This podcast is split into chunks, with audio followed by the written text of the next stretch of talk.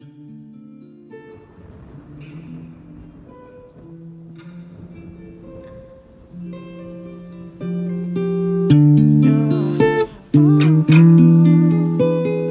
Hello，大家好，欢迎收听最新一期的出逃电台。这应该是我们二零二一年度最后一期渣男渣女了。一样，还是像我之前说的那样，我们今年会把我们收到的这些粉丝投稿全部放出来嘛？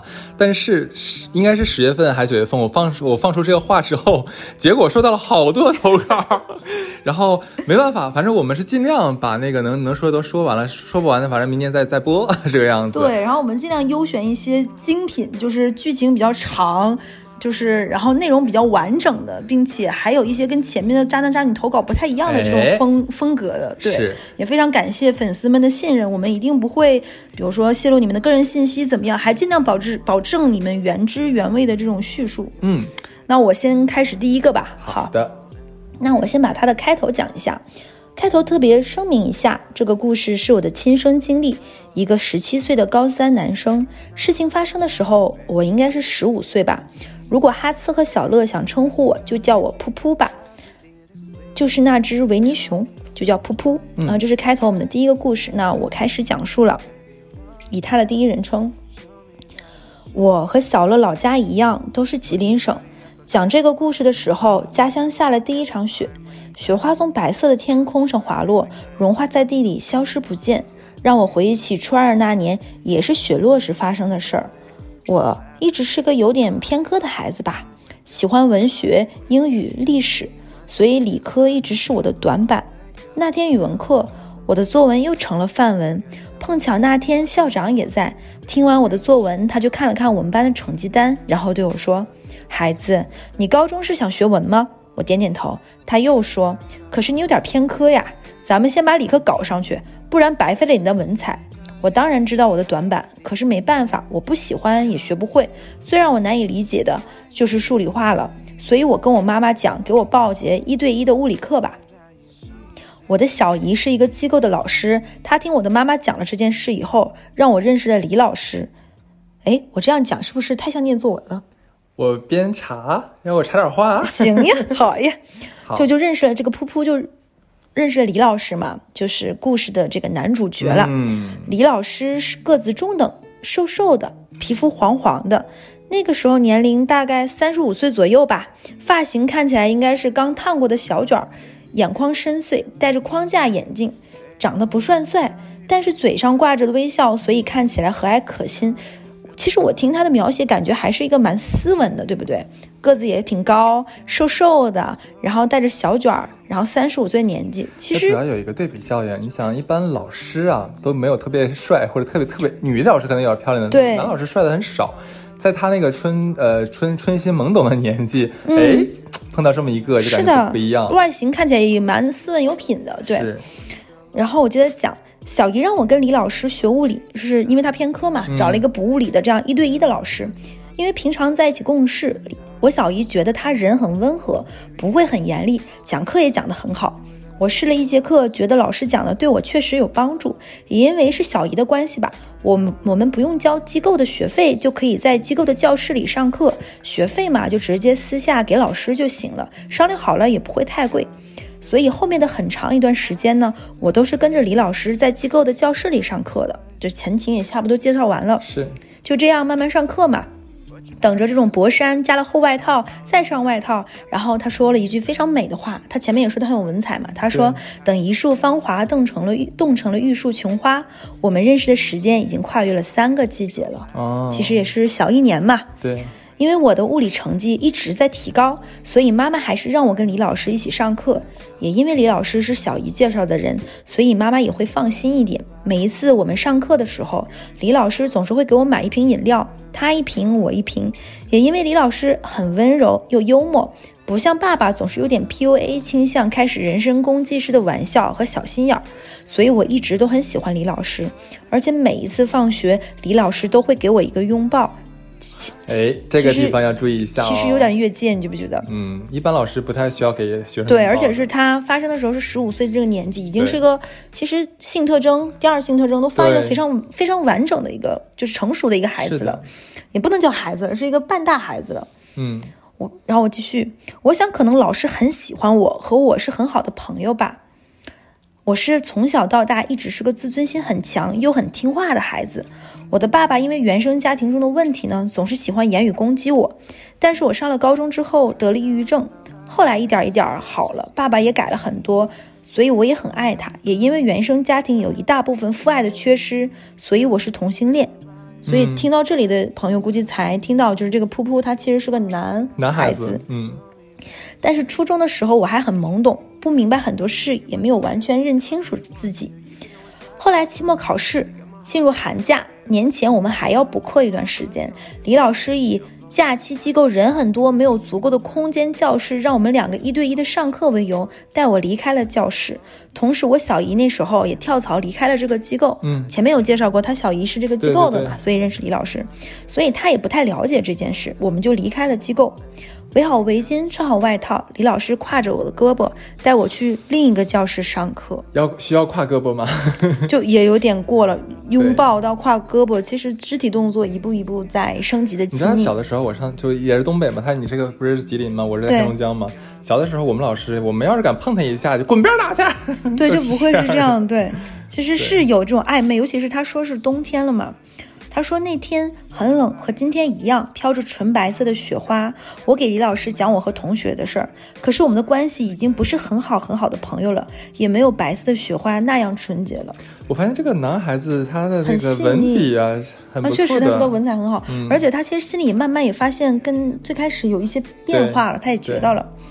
我继续，我们来到了一个开放式的老小区，走廊破败不堪，贴上。墙上贴满了小广告，走上楼去。李老师打开门，我们进入了新的教室。与其说是教室，不如说是一个人的家。因为是老房子，所以房屋的举架不是很高，房间的格局很奇怪，有点七拧八拧的。屋子里的装修保持着零几年的风格。因为我记得我们家在搬家之前，我小时候待的老房子也有很多类似的地方。这里家具很老，茶几上堆满东西、日用品、教材、习题等等等等。我们再往里面走，墙上有一块黑板和两组学校里那种会发出咯吱咯吱声响的课桌椅。其实该有教室的那种东西都还有嘛。他跟我讲，这是他和几个老师合租上课的房子。他眨了眨眼睛，又用特别的语气对我说：“对我说，如果平时想来这句话也，如果平时想来这里的话也可以。”平时来干嘛呢？对啊，说完他就去上厕所了。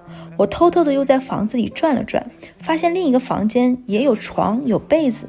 因为好奇，我走进去又偷偷看了看衣柜里，里面放了好多他穿过的衣服。今天的课上完我就回家了。我跟妈妈说了换教室这件事儿，妈妈不以为然，让我和李老师好好学。其实这也应该是男孩子和男老师，所以妈妈其实没有想那么多，觉得一切都正常，而且认识了很久。李老师前段时间跟我说过，他可能在别的机构还有课，所以可能会来晚。如果我来了，他没到的话，就让我在我们的教室里等他。我按约定好的时间来到了教室，在屋子里听了一会儿歌，走了两圈。因为很冷，穿的又很暖，所以我趴在桌上，很快就睡着了。等我醒来的时候，发现李老师就坐在我旁边，那张脸上依旧挂着和蔼可亲的笑容。他问我。房间里有床呀，困了干嘛不上床上睡？我摇摇头说没事儿。他又说：“噗噗，我们上课吧。”我点了点头。他从公文包里取出习题，摆在课桌上。我迷迷糊糊的从书里书包里取出了本笔，然后就开开始始认认真真的做题了。我的右手拿着笔，左手扶着卷子。我做着做着没发现，不知什么时候开始，李老师用他的手。紧紧的十指相扣的握住了我的左手，有点紧张，是不是？嗯，因为我一直觉得和李老师是很好很好的朋友，而且对于李老师的安全感、崇拜感，所以我一直没有多想。我长得是那种偏可爱类型的男孩吧？我想老师可能只是喜欢我吧，因为在家里的时候，我偶尔也会和爸爸妈妈亲昵，所以我也没有想太多。那天李老师一直握着我的手，直到下课放学的时候。他不仅拥抱了我，还亲吻了我的脸颊。我跟他道了别，就离开了这里。那天晚上回家后，李老师给我妈妈发微信说，他不止可以教物理，他曾经在我们当地的名校也是一名数学老师。我理科成绩不好，他也可以给我补习数学，费用也不会增加多少，所以妈妈很开心的就同意了。同时，我们的上课时间也自然而然的加长了。接下来的每一节课，李老师不只会握着我的左手，他会用他空下来的右手抚摸着我的后背，一下，又一下，轻轻地用他的膝盖触碰我的膝盖。放学的时候，他拥抱了我，这次亲的不是脸颊了，而是我的嘴角旁边的位置。我的心里慌慌的，说不清楚这种感觉，所以我很快就离开了。如果说李老师很奇怪，可他还是会对我微笑，还是会给我买饮料，还是那么的温柔幽默。我只能觉得李老师是个好人。我对李老师的感情很奇怪，我们已经不是朋友了。我敢肯定，是爱吗？不是简单的崇拜吗？好像也不是。我我已经说不清楚了。那天我来上课的时候，教室里突然多出来一个女人，她穿着整洁的白裙子，手里拿着扫帚在打扫卫生。另另一只手牵着一个小女孩的手，我很清楚那个女孩叫她妈妈。那个女人问我：“你是来上课的呀？”我点点头。他上下打量了我一下，也点了点头。于是我就走进教室，等李老师来上课。李老师进屋和那个女人说了些什么，然后我走到，然后走到我身边。我小声地问他：“我说李老师，这位是房东太太吗？”他没有正面回答我的问题，他让我别管，让我好好做题。我第一次见他凶我，然后我就从包里把笔纸拿出来继续做题。接着我就听到那个小女孩跑过来叫他爸爸，他媳妇儿。对，这个时候我才明白，原来李老师已经有家庭了。这位是他的妻子，这是他的女儿。他叮嘱了师娘几句，师娘就带着妹妹离开了。接下来的房间就只有我们两个了。他似乎在安抚我的情绪，从包里又拿出了一瓶饮料，又变成了曾经那个温柔的李老师，还是手握着我的手，腿碰着我的腿。可是我的心里怪怪的，我说不出这种感觉。最开始的时候，有一种自己被三儿的感觉，是吗？就是很妙，因为这个男孩子也说他那个时候还不知道自己的取向。哦，他不知道这个。他说他是后面才知道，这个时候他十五岁。最开始的时候，我是李老师的学生，后来我是他的朋友。再后来，我搞不清楚我们的关系了。可是现在，难道？其实我觉得这个孩子脑子已经乱掉了。这个，他可能那个时候，他他们那个没有说同性恋这个概念，对对对，不知道是啥东西。我继续，我和李老师最后上了一节课的时候，马上就要过年了。我们讲完了物理、数学课本，上下学期好多要学的知识。接下来还剩下一个半小时，我们最开始是聊天，接着聊着聊着，就两个人都站了起来。因为他抱着我，所以我抱着他。他把手穿过我的外衣、衬衣、打底衫，一下又一下的抚摸着我的背。等一会儿，这个话是意思是说手直接伸到衣服里面去了，对？层层的穿过了他的衣服。嗯，哇，偶尔会掐一掐我后背上的肉，然后他把手探了出去，跟我聊他电聊电影，聊我们平时的生活，聊学校里发生的事儿。我还是把他当朋友看的，至少我是这么强迫自己的。他呢，一边听着一边微笑，还是那个深邃又温柔的微笑。可是他的手却没有闲着，他用手掐着我的屁股，偶尔会拍两下。接着我们聊着聊着，他晃动着身体，把我带到了墙壁那边。他先是没有拥抱我，把手从前面看见了我的身体把住，用手轻轻掐着我的前胸。可是那个时候我懵懵的，我不知道该怎么做，因为小的时候家里对我管教很严格，我一直都有严重的讨好型人格，我不知道该怎么做，所以我只能任由他这么做了。他把手从我的衣服里拿了出来，接着又抱着我，他用下体一下一下碰着我的身体。哦呦，我有点不镇静了，我有些害怕。我看手机，这个老师是脱衣服了吗？还是穿着衣服的？现在应该是穿着衣服，他只是把手伸进去了嘛。嗯。我有点不镇定了，我有些害怕。我看手机上的时间，我跟老师说我该回家了。我赶紧用最快的速度把衣服、围巾都戴好，以表示现在自己的镇定。然后跟他说了声再见，就离开了。可是呢，他在门框前堵住了我，亲了亲我的嘴角，然后我就赶快离开了。那天我真的心慌了，现在想一想，真的后怕。年后还有一段时间才要上学。妈妈让我和李老师约课，问我什么时候有时间。我有些害怕，就哭了。我说我不想再上李老师的课了，我很害怕。我跟爸爸妈妈讲，爸爸很生气，妈妈怕他做出冲动的事情，所以就安抚了爸爸，然后慢慢问我李老师都对我做了什么。我一件一件把我想起来的事情都跟妈妈讲了，妈妈也很生气，嘴里骂着李老师，给我道了歉。那天晚上，我和妈妈聊了很多，妈妈跟我说我不用再和李老师上课了，让我别害怕，也同时跟我说这件事不能跟任何人讲。我不知道妈妈对李老师说了什么，后来我也再也没有见过李老师。不过大家不用担心，现在的我还是很好的。嗯，完事儿是吧？嗯，哇，这 这李老师，这个这个故事应该是在我们那个这个系列里面没有出现过，我们头一次收到，呃，就是那个呃同志朋友的投稿。对我读完了，还是蛮感谢这个噗噗小朋友的信任。是他只有十八岁啊，他现在刚十八岁啊。是的，我其实读这个情节的时候，因为我跟哈斯已经是理过稿子的嘛，嗯，但还是很很。很震惊，因为我们俩第一遍读的时候都很担心那个老师做出更过分的、非常实质性的举动，所以当时都非常的紧张。但是你其实其实想一下，可能大部分朋友。可能啊，会觉得说，哎，反正都是男的嘛，你摸摸无所谓了。但是这个不一样，这个不一样的，你把就是性别互换一下。如果说噗噗是个女孩，这个男老师啊拥抱她，摸她的手，拿膝盖一直碰这个姑娘的腿，甚至更然后把手又伸到衣服里面掐一掐，摸一摸，然后再亲，甚至还用下体去顶啊，对，还用下体顶的话，你想想这个这个行为谁能接受？非常龌龊了，已经是的。而且在那个时候，他才十五岁，他其实性别意识还是模糊的。他都没有分得清前面是好朋友，这个只能这个只能说是瀑布小朋友太晚熟了。十五岁，你说现在信息这么发达，十五岁其实正常来说应该该知道都知道了。但是那个时候可能他没有意识到自己的性取向嘛，他也说了嘛，可能觉得可男，他也可能觉得男的和男的之间碰一碰也无所谓了。对啊，所以我就觉得放松了警惕，包括他的妈妈前面也没有想那么多。对，正常其实那个老师，如果我觉得李老师有点一步步试探，对对对，是的，我觉得这一点很过分，这是一个。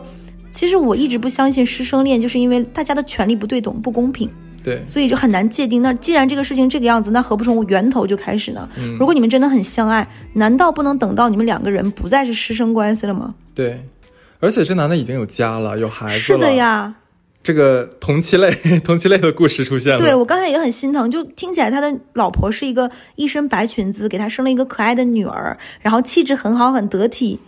的一个人，这个渣男在行使色狼之之事的时候，你想一门之隔外面就是他老婆和孩子，对，胆子真的是色胆包天。而且我觉得你，你看，你记不记得它里面有一个情节，他说李老师之前是学校里面的名师，嗯，然后还能教数学，那这样一个优秀的，而且他能让噗噗的成绩进步，说明他课教的真的很好。嗯，那他想一下，试想一下，他能从学校里的名师不做老师，在外面做补课班，有没有可能是因为他在学校里骚扰过其他男学生？是，但也有可能是外面工资高，对，但又都有可能，对不对？对。所以我在想说，他肯定是惯犯，他一步一步能够这么，甚至于龌龊一点的想，他可能同时掉了很多这样的小孩，有可能，所以他能，他才能够这么耐得住性子，一步一步来。不知道这个这个有没有后面其他的像受害的这个群体的家长来举报这个老师？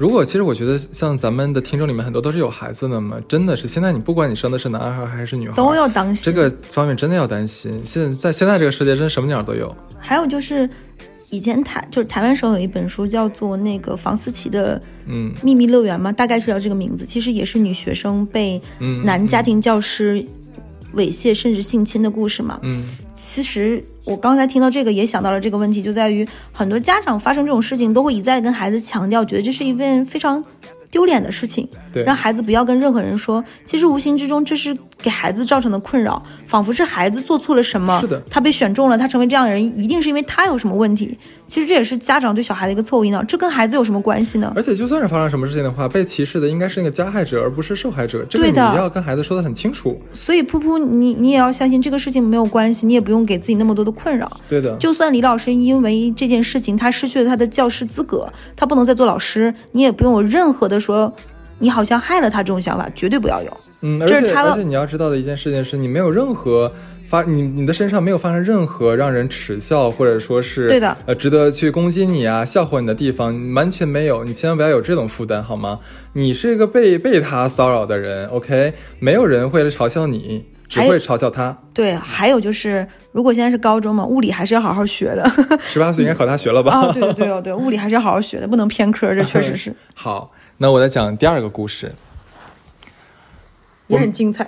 是吧？我这个稿子 OK OK。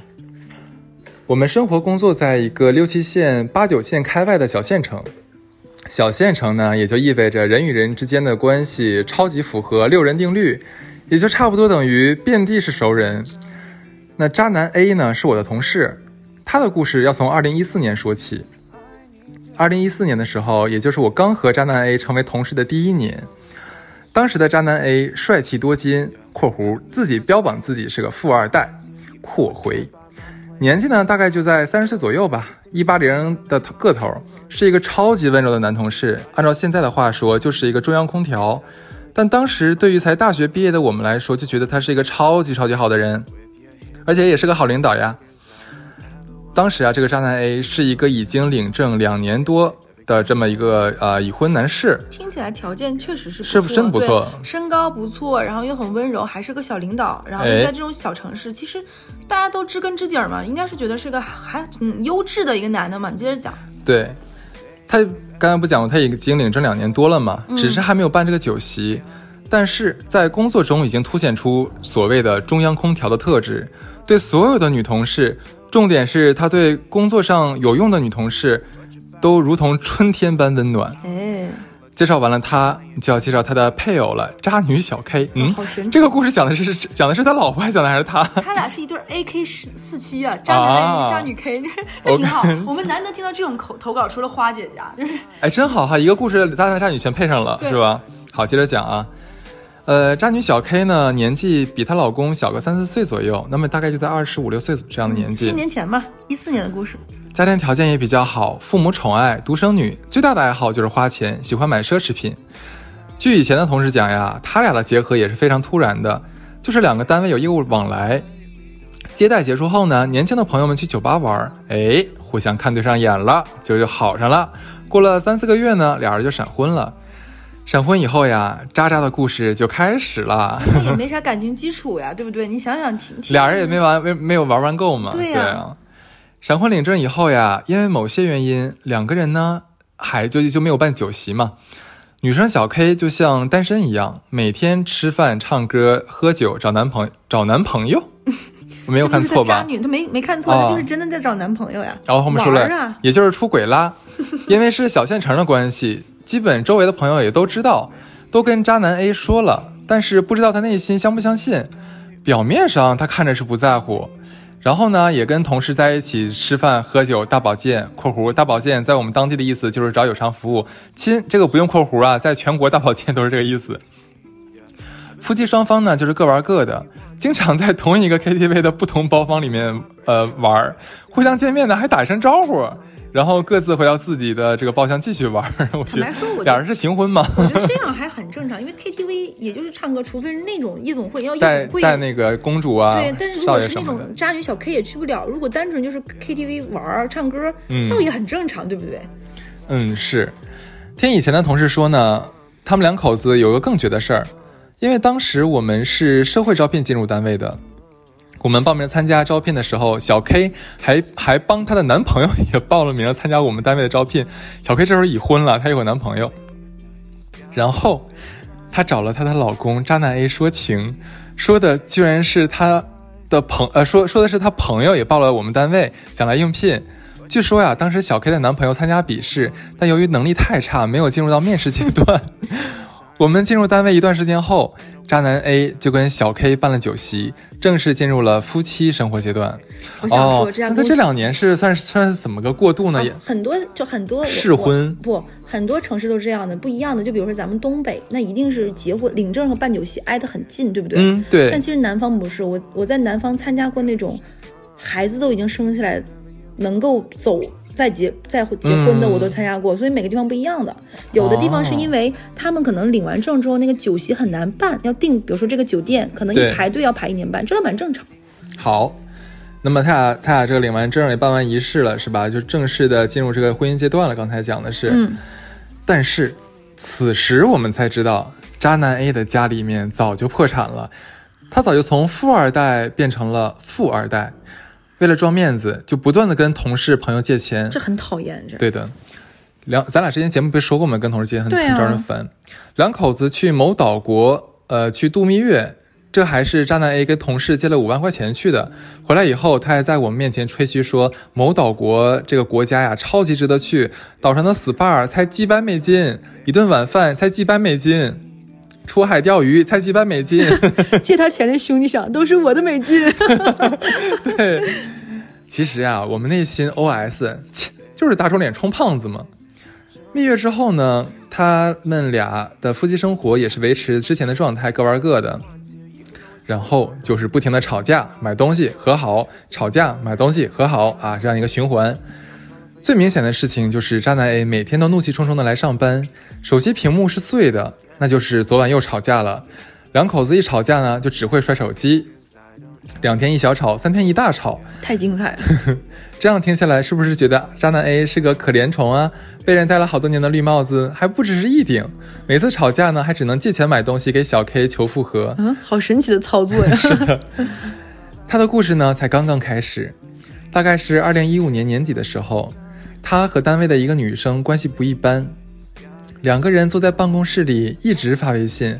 晚上回家以后，半夜十二点多，还把车开到女生家楼下，两个人就一直在车里，也不知道在干什么。还能干什么呢？可能在聊这个国际这个能源危机啊，什么对对对，东西的事儿。可能是在聊 G 二零峰会啊，啊探讨国际形势或者剧本杀都有可能。这种话题最适合在半夜去同事楼下聊。对，还不有偿服务，对不对？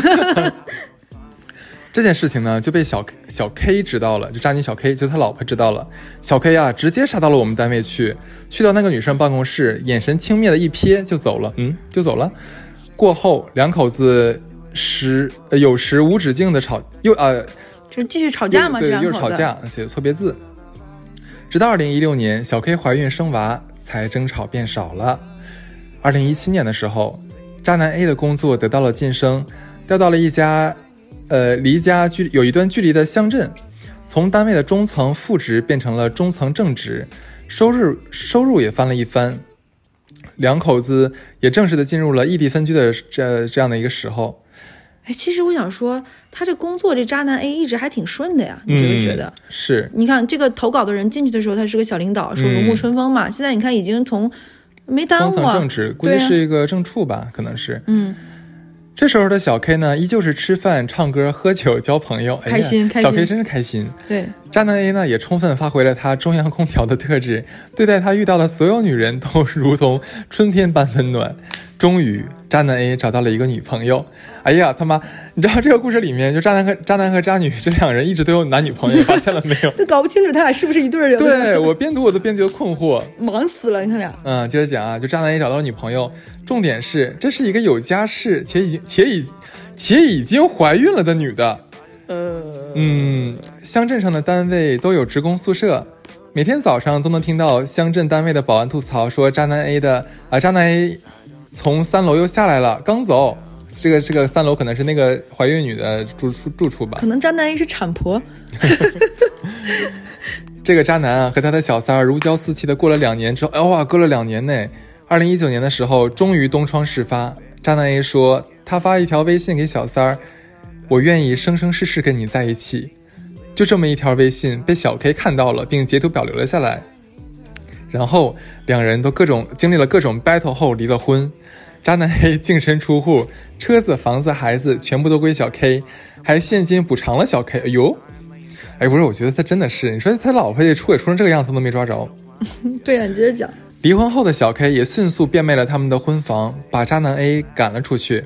渣男 A 就只能住在酒店，刷爆了信用卡。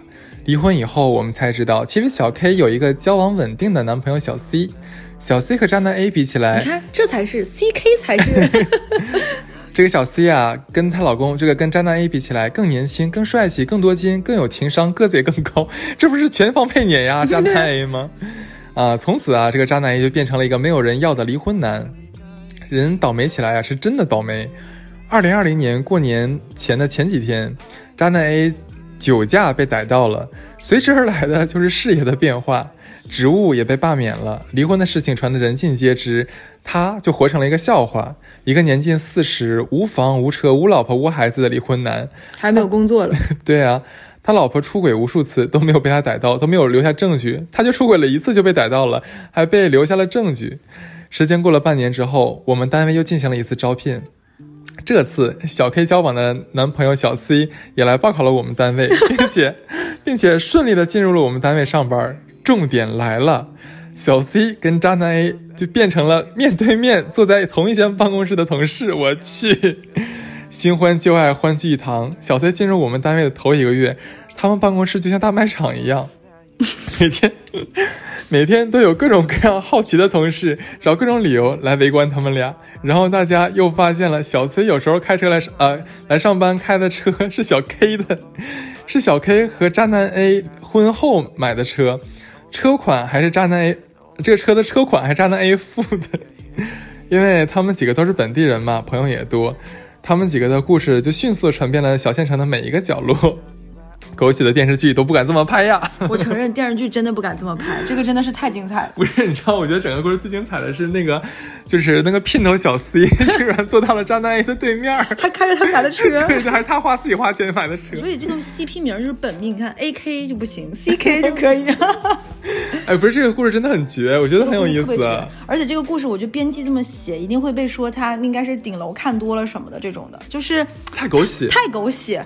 就是如何能两人结了婚之后还各玩各的呢？然后关键小县城就是人情社会，你说你一个人在外面搞破鞋的话，这很快传出去了呀。可能是当年小小 A，就你可以看得出来，小 A 是走中央空调这种如沐春风路线嘛，听下来就能听出来，小 K 应该是个漂亮的、靓丽的富家女，对不对？嗯，可能就是小 A 当年就喜欢上他这种飒爽辣劲儿，觉得，然后这女生可能搞出一副那种很。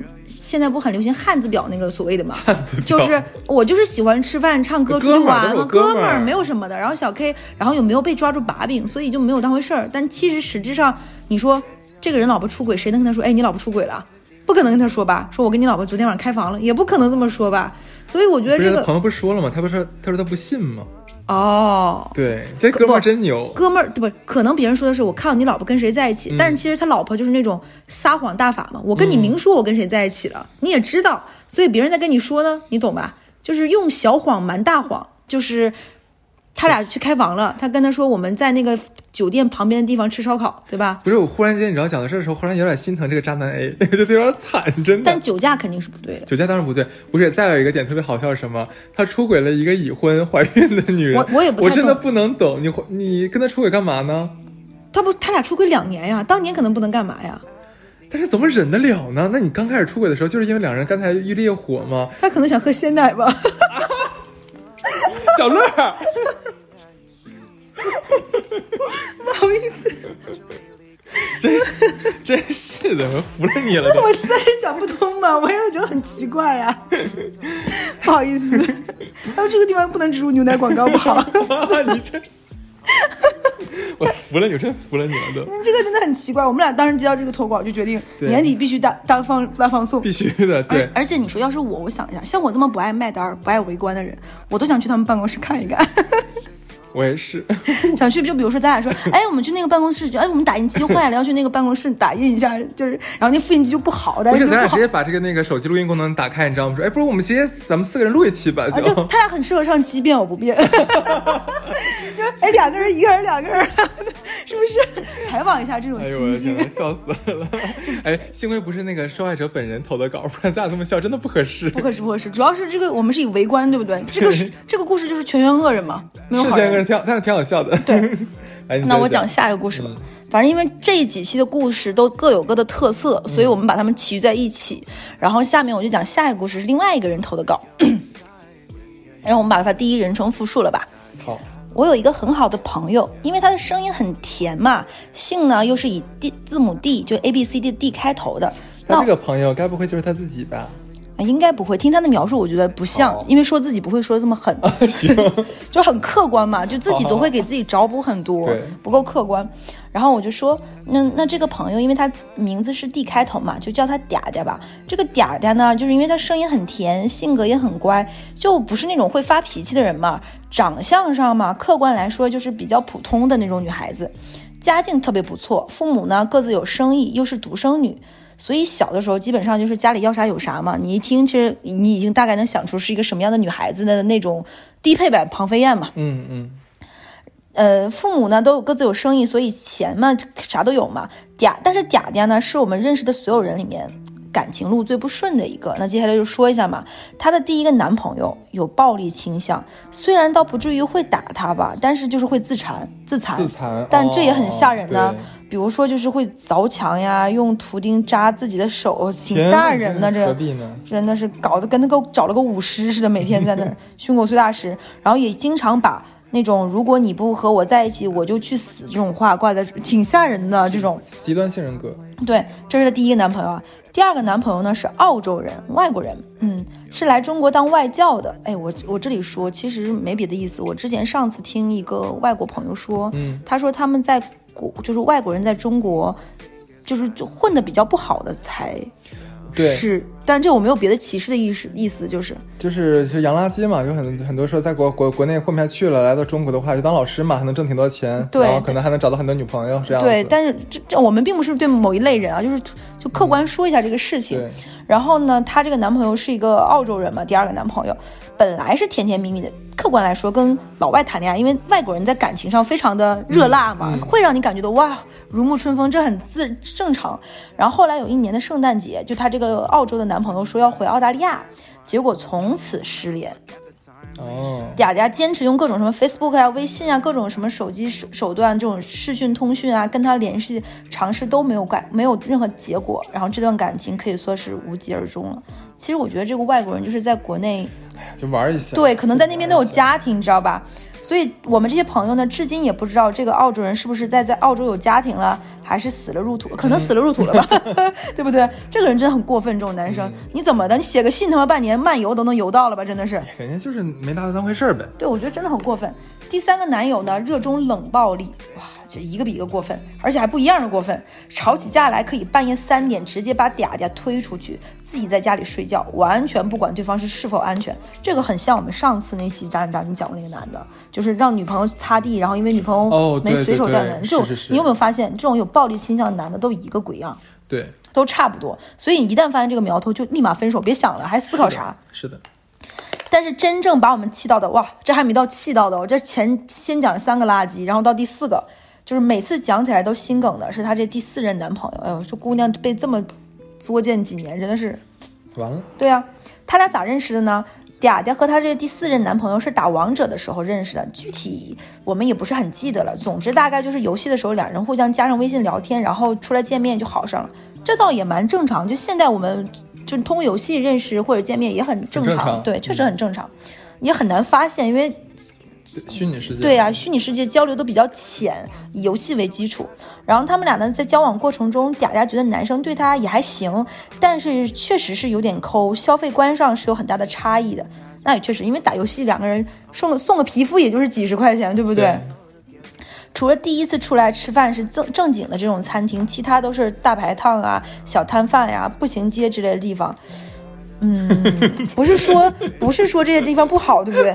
但是女生有的时候就总想吃点什么精致的下午茶呀，去个好看的餐厅拍拍照什么，这人之常情。女孩子嘛，啊而且你听前面说嗲嗲是那个家境还不错，从小要什么有什么的别说，女孩子了，男孩子也不能天天这对玩意儿呀、嘛。嗲嗲之前的男朋友虽然也很渣，但经济条件都和她蛮匹配的，嗯经常去旅行呀、住五星级酒店呀、吃个网红餐厅什么的，所以就很不习惯这样。这非常能理解大家。这个男生就一直说，哎呀，不喜欢那些地方，去大排档也会问老板有没有团购套餐，点菜的时候完全不问他意见，点的都是便宜菜。嗯，这里其实这个就是投稿的人还解释了一句说，没有说便宜菜不好的意思，但确实他俩在一起没吃过一顿海鲜。这不行。我觉得这不需要找补，就是你能明显感觉，如果有一次，就那总要吃点绿色蔬菜，所以喝了酒之后吃点清淡，这很正常。这男就是个抠逼嘛，对吧？你跟他在一起的话，不需要找补。嗯，我觉得这个投稿人还还相对就是很理性，挺好的，挺好的姑娘。嗯。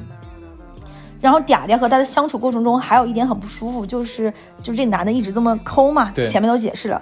不过由于嗲嗲这个人的性格是那种软软妹嗲甜嘛，前面也说了，所以就觉得这些都不是什么大问题，也没有因为这方面跟男朋友发过什么脾气。哦，已经非常好脾气了。说到这里，这样女生，这就换个有有性格的女生，你别说有性格，就我，我都会不乐意。我不跟你吃，我自己吃不行。就是。我为啥要跟你吃这些呢？只是有朋友聚会的时候呢，就是现在继续讲啊，他会跟我们说到了那时候我们其他几个朋友的渣男雷达就已经开始响起了啊。这里补充说一下，当时男生自己自称自己在创业，在郊区有小工厂，嗲嗲是公司职员。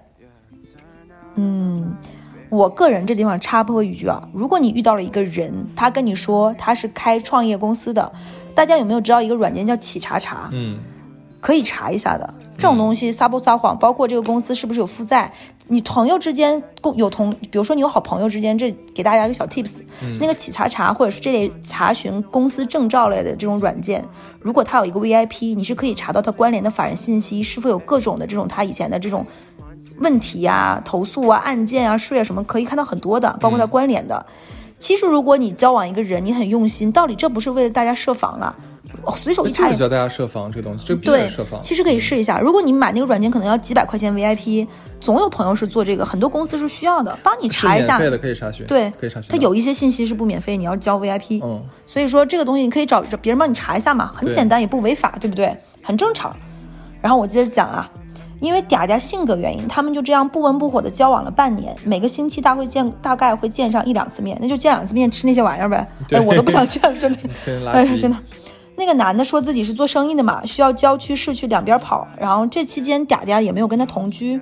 有一次男的在郊区，他们俩打王者连着语音，期间嗲嗲听到对方语言中语音中有小孩的啼哭声，就事后问他是怎么回事。当时那个男的就打哈哈过去，说是电视里的声音，嗲嗲也没有觉得有什么问题，呃，真的好很好糊弄这姑娘。但过了几天，那个男的突然跟打嗲嗲坦白说，其实他目前是离异状态，和前妻有两个小孩儿，而他的生意事实上并不需要那么频繁的来往两地，主要是为了到前妻家，也就是郊区看孩子。上次他听到的小孩哭声，就是因为这样。哦，这样子，我觉得挺过分的，因为又撒谎隐瞒了。其实交往半年多，对不？该说了，也不是说一天两天。其实我觉得刚开始就应该说。我我这里想说一件事情，如果。嗯，一个人他喜欢你，他不可能，他不应该，也不需不不必要再跟你交往一段时间，再跟你说，比如说我是离异的，比如说我是单亲，比如因为每个人介意的点不一样，比如说我的父母有各种各样的状况，对不对？这个事情应该在两个人正式确定关系之前跟对方讲，这也是对方去全盘考虑要不要跟你在一起，而不应该作为道德的枷锁，或者是说一个制高点上说。我跟你谈恋爱，谈完恋爱之后，谈谈完恋爱之后，我再跟你说我有这样的一个情况。那你看嘛，如果你爱我，为什么不接受我这样的一个呢？那因为我跟你在一起之前，你也没有跟我说呀。其实这肯定是不对。如果一旦有这个人发生这种状况，你可以来考虑一下，是否还要跟这个人在一起？他是不是有更多的谎言和隐瞒？你觉得呢？是一样的。对，然后呢？当时这个嗲嗲就很震惊嘛，缓了一个星期，因为怕被朋友们骂。哎呀，就所有傻姑娘都一样。这会儿一会儿我们展开说。当时也不敢问这些朋友们意见，问我们。后来他说那男生脾气好，对他除了抠也没有什么别的毛，还要啥？你俩设计啥了？真的是。参考他以往交往的经历来说，嗯，也确实是没遇到好男人。加上他觉得这个男的很坦诚。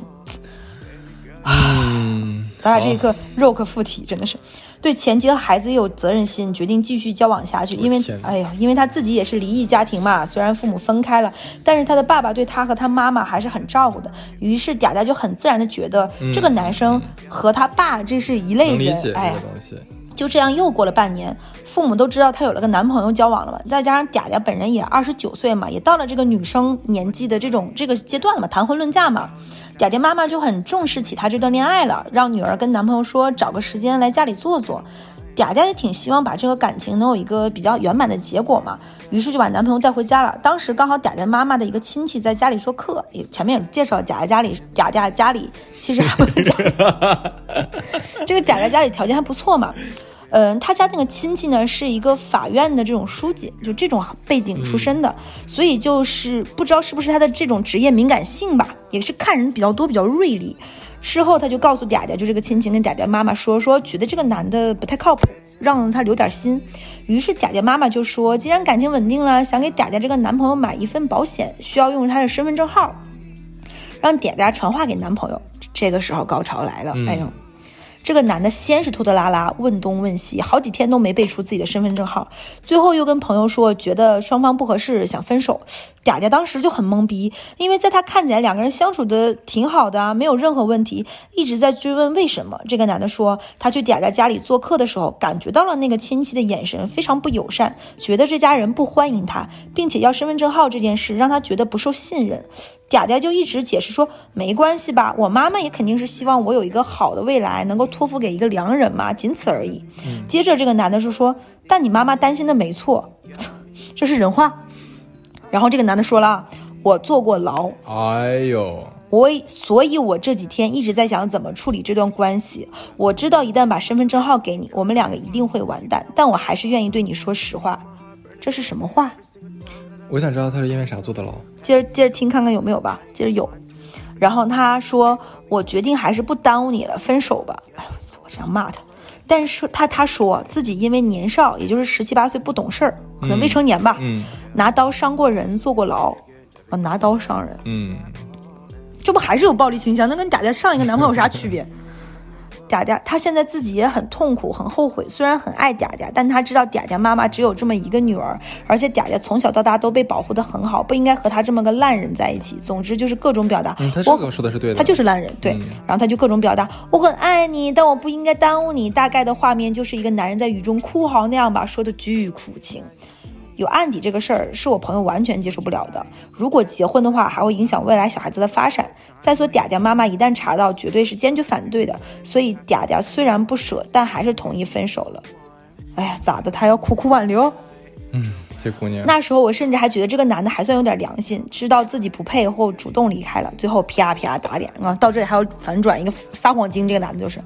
这里插一个他们中间的插曲啊，交往过程中呢，男的曾经以做资金、做生意资金周转为借口，跟嗲嗲借了三万块钱。哎，我不说说做大买的吗？到分手后，男的陆陆续续还了两万三，所以分手的同时，嗲嗲就说剩下的七千块直接一次性还给他。这个时候呢，男的一开始说。前几天这个钱付了什么定金，现在手头很紧，等下星期客户打款的就还给嗲嗲。后面又说什么客户跑路啦，工厂效益不好啦，各种理由都找遍了，这么大买卖，然后七千块钱不还，然后又开始上演苦情戏，说自己要给前妻赡养费，孩子要上培训班，工人等着发工资，又和嗲嗲分手啦，精神都快崩溃啦，希望可以再缓几天。哎呦，跟绕口令似的。是哎，嗲嗲这时候也逐渐没有信心了，被他这么搞，余留的爱意也又一点不剩了，就跟我们说，他如果下周再不给，他就会直接去派出所报警的。话虽然这么说，但其实嗲嗲有点害怕，因为这个男的犯过罪嘛，前面也说过他拿刀捅过人，其实挺吓人的。这种人，你也不知道他会干嘛，而且之前又隐瞒了这么多事情，就女孩子这个时候也冷静下来，没那么上头了嘛，她也不知道会不会这样就会激怒这个男的。果然，嗲嗲这段话是晚上十二点多发过去的，就跟男生说：“你要还我钱，不还我钱我就要报警了。”第二天早上，渣男就开始本性毕露了，开始疯狂喷屎，说就七千块钱至于吗？叨逼叨那么久，又不是给不起，自己就是不想给。分手前已经把嗲嗲手机上关于借钱的聊天记录删了，也没有打打欠条，就是这个男的把嗲嗲手机上关于借钱的聊天记录都删了，男的把女的手机上的记录删掉了。对哦哦，这是不是很过分？然后也没有打欠条，就算去报警也没有证据，说是跟嗲嗲借的钱，转账可以解释为是赠与，不是借款。哎呦，还佯装自己懂点法呢。然后又开始对嗲嗲人格侮辱，人格侮辱，说嗲嗲长得又肥又丑，每次撒娇都觉得恶心，说带出去都嫌丢人，怎么你们家那么有钱不送你去抽脂整容啊？最后还补了一句，约炮软件上长得好看、胸又大的女人一晚上只要两百，比你强多了。这么便宜吗？现在你的关注点是什么？不是在哪儿？怎么这么便宜、啊？这男的不要脸呀！就是在说这种贱话呀。是是这时候嗲嗲跟我们全程直播，我们几个朋友真的已经气到心梗了，叫他直接去报案。但因为他们交往的时间有点久，男的也去过嗲嗲家，嗲嗲家，嗲嗲确实还。不要笑我了啦！嗲嗲嗲，嗯，嗲嗲确实害怕被报复，权衡再三呢，他就跟妈妈坦白了。他妈也是被气的不行，确实啊，你说他爸妈离婚了，对不对？嗯。单亲带着一个女儿，然后女儿受这种欺负，就跟嗲嗲爸他们沟通了，说得找人跟这个男的谈一谈，不要觉得他们家都是女人好欺负。哎，具体怎么谈的也不清楚。总之谈完之后呢，男的又狗哈哈的联系嗲嗲，说五千块他要分期付款。一个月还五百，每月三十号前给自己也很不容易，希望他能谅解。当然，最后还是两个月，一共还了一千块，又开始装死了。嗲嗲觉得心累，嗲妈也说还是安全最重要，大不了这七千块钱就当喂狗了嘛。哎，六千了，六千六千了，不要了吧？我觉得也没。于是把他微信直接删了。故事差不多也就到这里结束了。哎，哎呦喂，这故这个故事 绝了，绝了，绝了！哇，听下来之后，不是，我就想说，嗲嗲嗲嗲女士为什么一直在垃圾桶里面翻男人呢？这个你看，他也没有一个是好的，你发现了没有？何止是一个比一个更差，他简简直集齐了渣男的几个种类，消失不见的外国人。对我们之前还没有讲过跨国恋里面遇到啥啥啊，讲讲过跟那个韩国女生喝酒的。哦，对对对对，但也很少。然后之前还有自残，嗯，你说还有个自残的她男朋友，对不对？然后还有个有暴，还有个有暴力，半力把他撵出去的那种。对对对，他简直集齐了渣男的全品种了，快。哎呦喂，这是。这这这姑娘，你说能不能是因为她出身太优越了，所以说一直被父母保护的很好，让她对这个世界的认知就是那种纯白无瑕的那种世界呀，每个人都很好呀，只要有有人就可以了呀。还有一点就是，我先说一下这个男的，我怀疑，我觉得这男的可能没离婚，所以他才不敢给身份证号。我觉得以他这种惯犯和骗人，他一旦有过想跟这个女生在一起，不是没有想过自己有案底这件事情被发现的，我怀疑他没有离婚。啊，有不然有什么一周往返？说你跟一个人离婚了，还要郊区去看孩子，然后还有孩子，你不可能住在那里，对不对？你前妻怎么可能让你住？对，所以我觉得他应该是没有离婚，还有一个家庭，所以他怕是给身份证发现这个事情才不给的。他之前那套说辞什么，我很爱你，不想跟你分手，然后因为我有案底，怕你不能接受，放你条生。那你当时为什么要在一起呢？对啊，所以我觉得他一定是没有离婚。我觉得这一点不信。或者我跟你讲，他跟那个嗲嗲在一起，有可能是他知道嗲嗲是有钱，又是一个恋爱脑的傻姑娘，所以说可能从她她这边骗钱是很容易的一件事情。这种就像嗲嗲一听这种，就是手里没什么钱，靠爸妈有钱，这种不结婚是骗不了什么大钱的。所以这男的肯定是图结婚的，对不对？嗯。所以因为没有多喜欢，又图结婚，最后分手撕破脸能说出那么。难听的这种不要脸的话，这男的太恶心了。还有就是刚才你说，我觉得有的时候恋爱这件事情有运气，就是因为他本身是单亲家庭长大的嘛，所以他可能父亲这部分给他的这部分关于男性的认知少一点点。但我们这里父爱，他可能这个生命里面出现一个男士出现的话，他就像救命稻草一样，赶紧抓住。对，这我们不是说攻击或诋毁其他的单亲家庭，我们只是说可能性的确会有这个现象，再加上可能。有的时候感情的运气不太好，你可能找的第一个男朋友，毕竟刚谈恋爱嘛，彼此暴露在彼此面前的时候都是最好的一面，慢慢才会撕开这种纯白无瑕的东西，美好的幻象，然后露出一些真实的面孔。他很不幸，就是前几任男朋友都很差，我记得我之前看过一个心理学家还是社会学家出的一个论调啊，就是说像嗲嗲这种女孩儿，社会上的确有这种人。他们找的可能是男朋友或者女朋友，一直都是非常差劲的，或者都是这种相似的这种不好的性格的。他们其实会掉落在这种漩涡里面，他们是出不来的。怪圈里。对，他是当然怎么具体解释的原因我忘记，但是都是跟原生家庭是有关的，跟缺少父母某一方的从小陪伴呢和爱是有一定关系的。还有就是我听下来，其实呃，因为投稿的是嗲嗲的朋友嘛，而且听下来，其实这个女生其实讲的很客观。听得出来，他是把嗲的当朋友，是真的很生气的。所以，我我是有一点什么建议，就是其实我觉得像嗲嗲这样的女生是有点没有主心骨的，听得下来，就是听下来，就是他是个性格很好的人。他性格好的原因可能是他没什么主见，所以你能听下来，她前面的几个男朋友都是有各种方面的偏执和控制欲和这种的。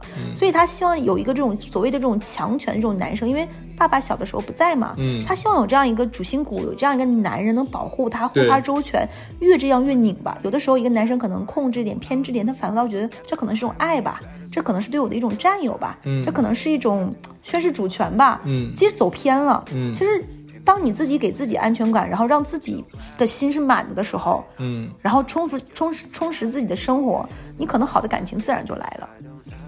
而且作为朋友，既然发现了你这个嗲嗲的这个小姐妹儿，嗯、自己看男人的眼光实在是不尽如人意。那如果你们身边有不错的男生的话，又觉得可能跟这个嗲嗲走到一起的话，其实你们可以帮他介绍，很难，我客观说实话，这个真的很难。很难是吧？就你不要说像嗲嗲了，你像马思纯这种女明星都能 都能恋爱脑，就是这个东西恋爱上头这件事情真的不好说。那就祝他祝他祝他后面的后面的路尽量顺一点吧。希望能做？因为她是一个爱笑嗲嗲的女孩嘛，就希望这样的女孩子会会撒娇，女孩子命会好一点吧。只希能这样。希望吧。嗯，那这一期差不多，好的好的，那先这样子了。明我们明年渣男渣女见，拜拜。拜拜。Yeah, turn out all the lights, baby. It's just you and me now. Stay up every night, we don't ever need to sleep. Now you got me feeling right where I need to be. Baby, look, guys, show me that you need me. Yeah, I've been thinking about you lately, girl. I know you want to. You can always slide by my place. You got my heart burning up, babe. Every single time that I lay my eyes on you.